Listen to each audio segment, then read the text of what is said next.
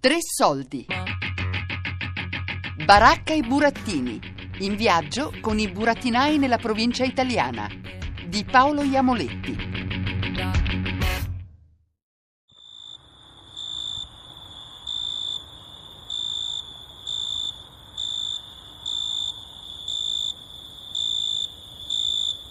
Allora, stasera vedrete uno spettacolo di burattini della nostra tradizione, della tradizione bergamasca, che è una delle tre più importanti tradizioni burattinee italiane, accanto a quella emiliano-romagnola e a quella romano-napoletana.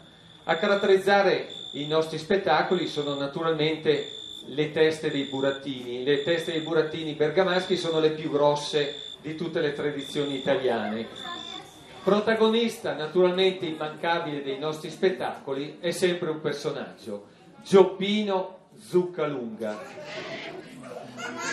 Allora, Gioppino non sa parlare bene in italiano, lui ha fatto dieci volte la prima elementare e quindi di solito parla in dialetto bergamasco. Purtroppo i bambini hanno perso un po' questa, questa lingua e quindi abbiamo chiesto a Gioppini di sforzarsi di parlare un po' anche in italiano. Sentirete un po' di dialetto affiancato a un italiano scorretto, sgrammaticato, pieno di errori.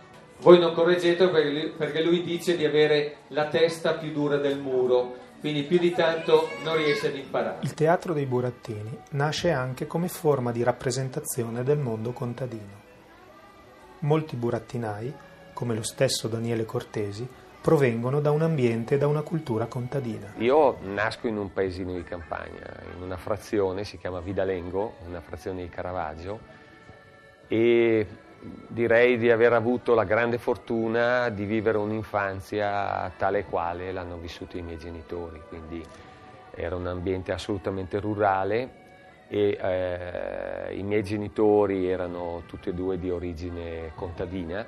Io vivo in un ambiente assolutamente rurale, tutti fanno i contadini, tranne eh, alcuni che hanno iniziato a fare i muratori e pochissimi che lavorano in qualche fabbrica a Treviglio. Il ritmo eh, naturale delle stagioni condiziona tutta la nostra vita e assimilo tutta la, la, la cultura contadina, proprio tradizionale.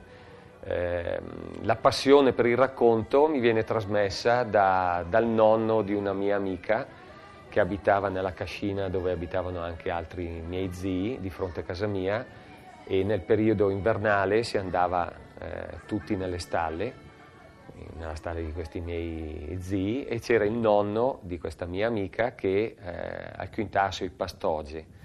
I pastoge erano le fiabe e quindi lui raccontava queste storie, queste fiabe, anche storie di paura e eh, storie di pura proprio. E noi bambini ascoltavamo, io ero un tipo vivace fin da piccolo, eh, per cui intervenivo continuamente no, facendo osservazioni oppure correggendo, perché il giorno prima, perché erano appuntate, no? eh, perché magari diceva ma no, guarda che il giorno prima avevi detto così, ah sì, eh? oppure questo particolare, allora lui dilatava il racconto eh, in base un po' anche ai nostri interventi. No? E, e, questa fascinazione mi è rimasta impressa. Burattino!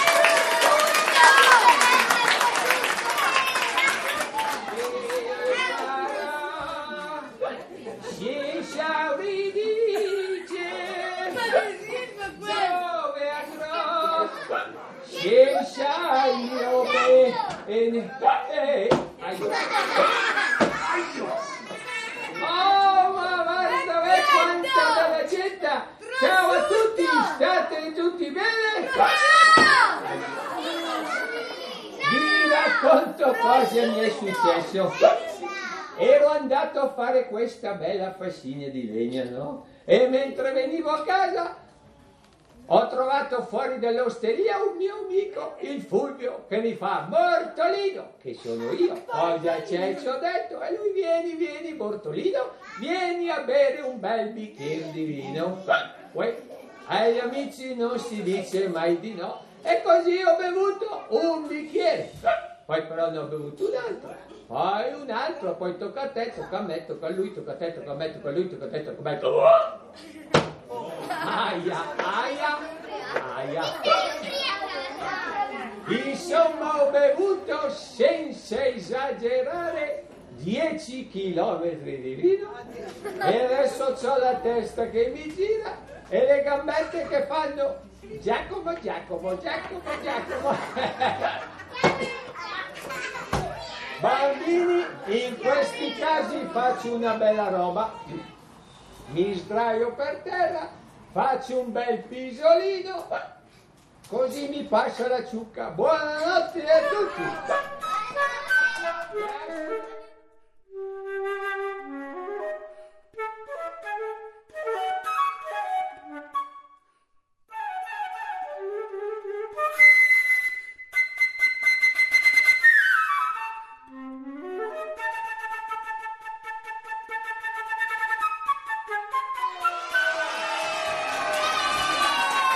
Modelli appartengono alla tradizione, quindi c'è la fiaba con gli elementi magici, personaggi anche fantastici, quindi orchi, l'orco piuttosto che la strega o eh, il drago, eh, il mago. Hm? Poi magari ecco, durante la scena, durante gli spettacoli eh, si utilizzano fiammate, ecco, si arricchisce lo spettacolo di tutto quello che è magico, quindi eh, la fiaba con la sua struttura proprio classica eh, il bene e il male nettamente contrapposti, Gioppino che di solito si inserisce eh, sempre per sostenere il bene, poi lo fa trionfare, quindi con un happy end finale sempre garantito, e queste sono le, fa- le fiabe. Eh, po- eh, poi ci sono le commedie, in cui invece entrano in scena di più i personaggi della commedia dell'arte, quindi con proprio i caratteri specifici, arlecchino, innamorato, sempre un po' svagato, eh, brighella, imbroglione, astuto, infido, infedele, eh, pantalone, arcigno, avaro, taccagno, quindi tutti i tipi, tanti tipi umani. Tra poco comincia l'esercizio legnatorio. Ah, aspetta, bambini, sareste disposti a fare il giudice di gara? Sì!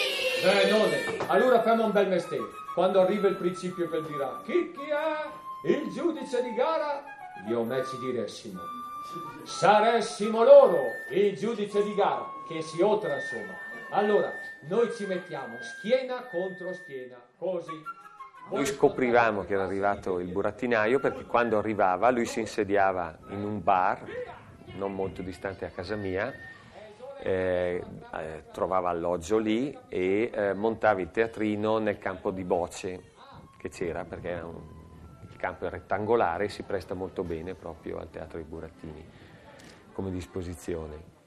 E lui appena arrivava aveva un asinello, era una famiglia, era padre, madre e qualche figlio, adesso non mi ricordo quanti fossero, eh, poi con l'asino che tirava il carrozzone sul quale aveva praticamente tutto quanto serviva per, per vivere, ehm, staccava l'asino e poi si metteva a girare per il paese con una trombetta suonava Peppreve stasera, grande spettacolo, Gioppino contro... Eh, eh, e facevi il giro del paese. Oh, noi bambini dietro seguivamo tutto ste asino e poi il giorno do, dei, dei, giorni successivi non era più lui a girare, ma eravamo noi bambini, ci prestava l'asino, la tromba e un tamburo e andavamo non solo in giro per tutto il paese, ma andavamo anche alle cascine perché così la tiravamo lunga, così saltavamo sull'asino, ci si divertiva, ogni tanto l'asino si, si buttava a terra, ci faceva cadere giù tutti perché no, era stanco di, di, portarci in giro, per cui la difficoltà era poi farlo rialzare. Eccetera. Dov'è il giudice di gara? Saressimo loro. Questi marmocchi ce li ha lei pidocchi. E allora cominciamo! Pronti?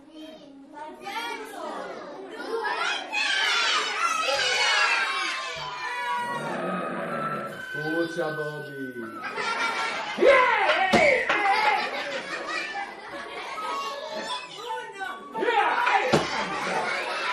Resta fermo su mia bambo. Ha ancora senso parlare di teatro popolare oggi?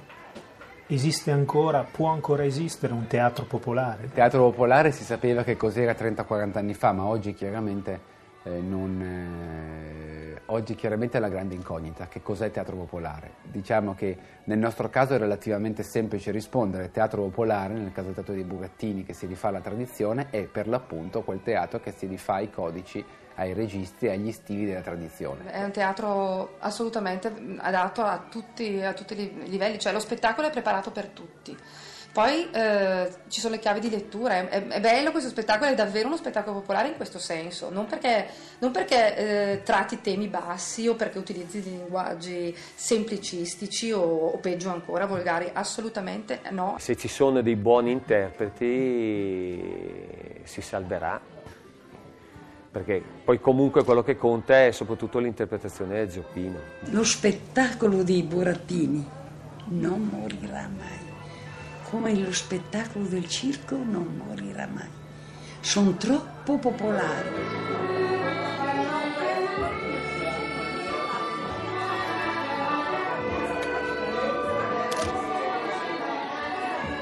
Baracca e burattini, in viaggio con i burattinai nella provincia italiana, di Paolo Iamoletti. Tre Soldi è un programma a cura di Fabiana Carobolante, Daria Corrias, Ornella Bellucci, Elisabetta Parisi. Podcast su tresoldi.rai.it.